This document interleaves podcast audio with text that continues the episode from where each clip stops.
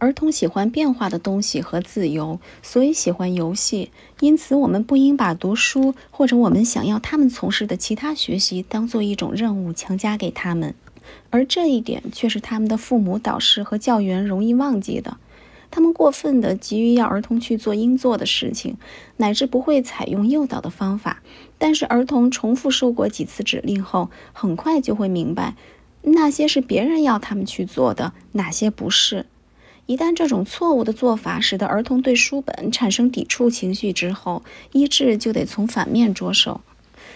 由于此时再要设法让他们把读书看作游戏，已为时太晚，你就得采取一种相反的做法。他最喜欢哪种游戏，就强迫他去玩那种游戏，每天要他玩上许多个小时，不是把它当做对他热衷游戏的惩罚，而是把它当做他务必完成的一项任务。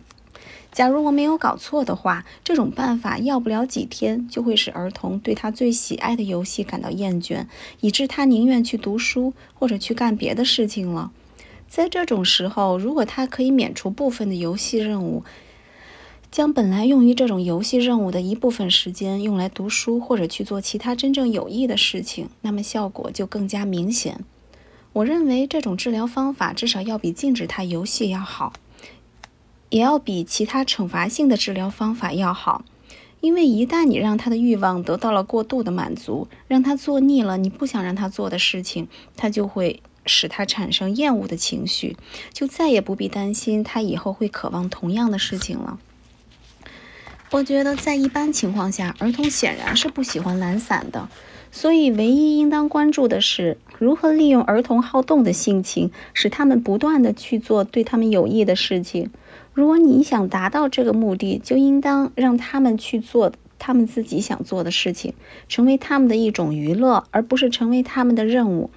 为了不让他们察觉到你是在中间操纵，我建议采用如下办法：找些借口，强迫他们去做你不愿意他们做的事情，直到他们做过头、感到厌倦为止。例如，你的儿子不是太喜欢抽陀螺吗？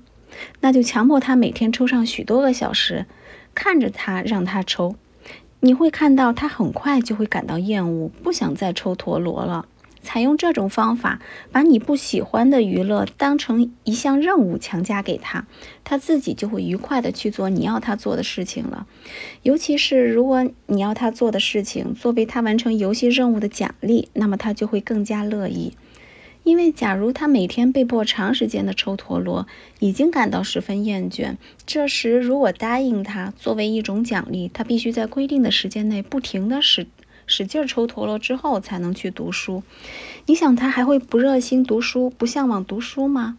儿童所做的各种事情，只要符合其年龄特点，对于儿童来说是没有什么轻重之分的。他们之所以会把某件事情看得比另一件事情重要，那是因为受了别人的影响。所以，凡是被儿童周围的人当做奖励去给予他们的东西，就真的会起到奖励的作用。运用这种技巧，儿童的管教者就会可以自由选择：是用跳房子来奖励跳舞呢，还是用跳舞来奖励跳房子？是让他们喜欢抽陀螺呢，还是让他们喜欢读书？是让他们喜欢直球呢，还是让他们喜欢研究地理？儿童所。意愿的就是忙个不停，忙他们自以为是他们自己选择的事情，忙他们以为是父母或他们所敬重、所信任的人奖励他们去做的事情。我相信，就像其他儿童通常都会热心的、愉快的去游戏一样，被如此安排且未受到其他不良榜样影响的一群儿童，都会热心的、愉快的去学习读写以及你想要他们去学的其他东西。而一旦其中年岁最大的儿童这样做了，树立了一个榜样，那么是无法阻止他们跟着好学的，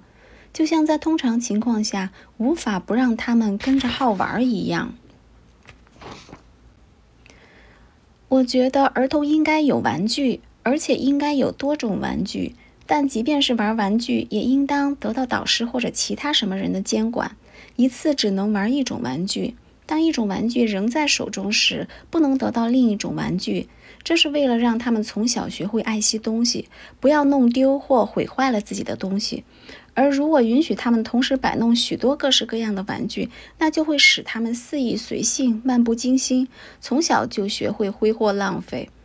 我承认，这都是些小事情，似乎用不着管教者多费心思。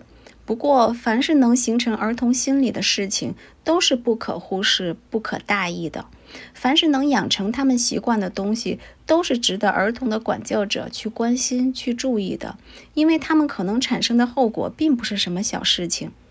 关于儿童的玩具，或许还有一件事情也值得引起父母的关注。虽然我赞同大家的看法，认为儿童应当有几种不同的玩具，但是我以为这些玩具全都不应该通过购买得到。不买玩具的好处是，可以防止儿童常常由于购买而拥有过多的玩具，从而养成一种见异思迁、贪多误得的心理，内心总也不得安宁。虽然不知道自己究竟需要什么。却时时都在追求更多的东西，对自己已有的东西总也不感到满足。有些人为了讨好有权势的人，便物色了各种玩具送给他们的子女，使得小孩子深受其害。他们因为这种做法，差不多能说话之前就学会了骄傲、虚荣和贪婪。我就见过这么一个儿童，他被各式各样的玩具弄得寝食不安，乃至每天都要女仆去全部的检查一遍，搞得女仆不甘不堪其烦。而且由于见惯了丰富多彩的玩具，他总是觉得自己的玩具还不够多，老是问还有什么，还有什么，我还可以得到什么新玩意儿？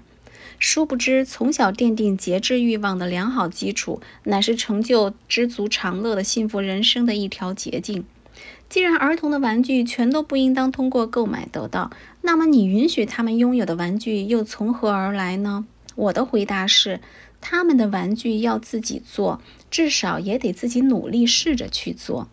在此之前，他们不应当得到任何玩具，也不需要任何精致的玩具。在幼儿眼里，一颗光滑的石子、一张纸、母亲的一串钥匙，乃至任何拿在手中不会对自己造成伤害的东西，都很好玩，其好玩的程度并不亚于那些要花大价钱才能买来，但一玩就容易坏的稀奇古怪的玩具。儿童要不是玩惯了那些玩具，是绝不会因为缺少玩具而变得呆头呆脑或性情古怪的。他们年幼时是什么东西都可以当玩具的，等到年龄渐长，要不是别人愚蠢的花钱给他们买来各种玩具，他们就会自己去做。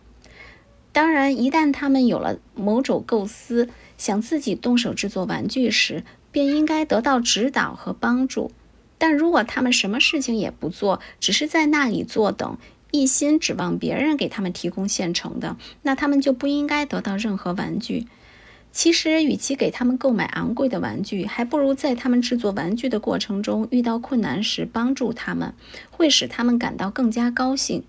有些玩具，如陀螺、旋转物、毽子、球拍之类的东西，儿童限于自己的技能是做不出来的。但玩起来却需要花点力气，因此要提供给他们。他们最好拥有这些东西，倒不是为了换口味，而是为了锻炼。不过这些东西也应当尽量让他们自己想办法。假如他们有了一只陀螺，那么抽陀螺所用的木棍和皮带就要让他们自己去制作和配备。如果他们只是张大嘴巴坐等天上掉馅饼的好事，那就不该得到这些东西。这样就可以让他们养成习惯，依靠自己去努力追求自己想要的东西，并由此学会克制、专心、勤奋、思考、策划和节俭等等。这些品质在他们长大成人后，对他们是非常有用的。所以越早培养越好，其根基也扎得越深越好。儿童的一切游戏与娱乐都应当以养成良好有用的习惯为目标，否则游戏和娱乐便会给他们带来不良的习惯。儿童无论做什么，都会在其稚嫩的年龄留下一些印象，由此造成一种向善或者为恶的倾向。凡是具有这种影响的事情，都是不应该忽略的。